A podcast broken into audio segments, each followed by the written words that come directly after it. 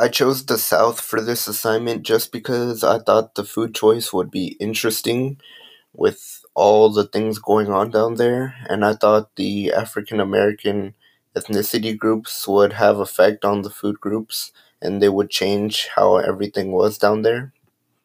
But the southern climate was typically cold and cool during the winters and they had hot humid summers but many of the ethnic groups were really different. They had Jews, African Americans, um, white people. They just had plenty of different people down in the South, which also affected the food and everything that was going on down there.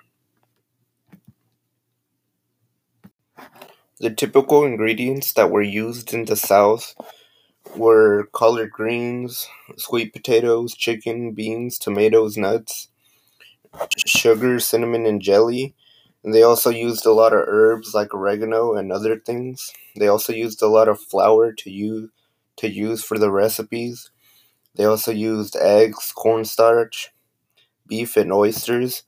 They also used fish for many types of different seafood and many other types of seafood as well. The first recipe I wanted to make was cornbread just because I've never really made anything like that. And I'm not sure, just cornbread sounded really good at the moment. And it just sounds like a cool and fun recipe. Might be a little bit difficult, but even then, um, I guess I'll try my hardest to make it if I ever will.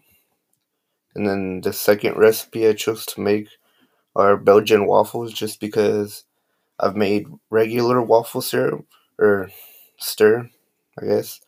And um, I'm not sure. I'm not sure what makes Belgian waffles different from regular waffles, but I'd like to try them just because it sounds like a fun and good recipe. Yep. The other recipes I wanted to try were garlic shrimp, just because I I shrimp. I'm not sure if I really like other seafood though, but shrimp sounds really good, especially garlic shrimp. And uh, I've never made anything like that, so it'd be an interesting recipe to try. And the other one is lemon pie, just because I have never made a pie, and lemon pie just sounds really good and it sounds like a cool recipe to make. And who knows if it's not too difficult, I can make it, but hopefully it's really good, and both of them are really good. So hopefully, I will try to make those.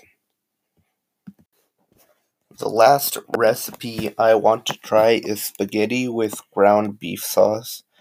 And uh, my sister has made this recipe, but it's a bit different. But I do want to try it just because I feel like it'd be fun making it with her and um, I've tried hers and it was really good and it's probably one of my favorite foods and one of my favorite foods she makes.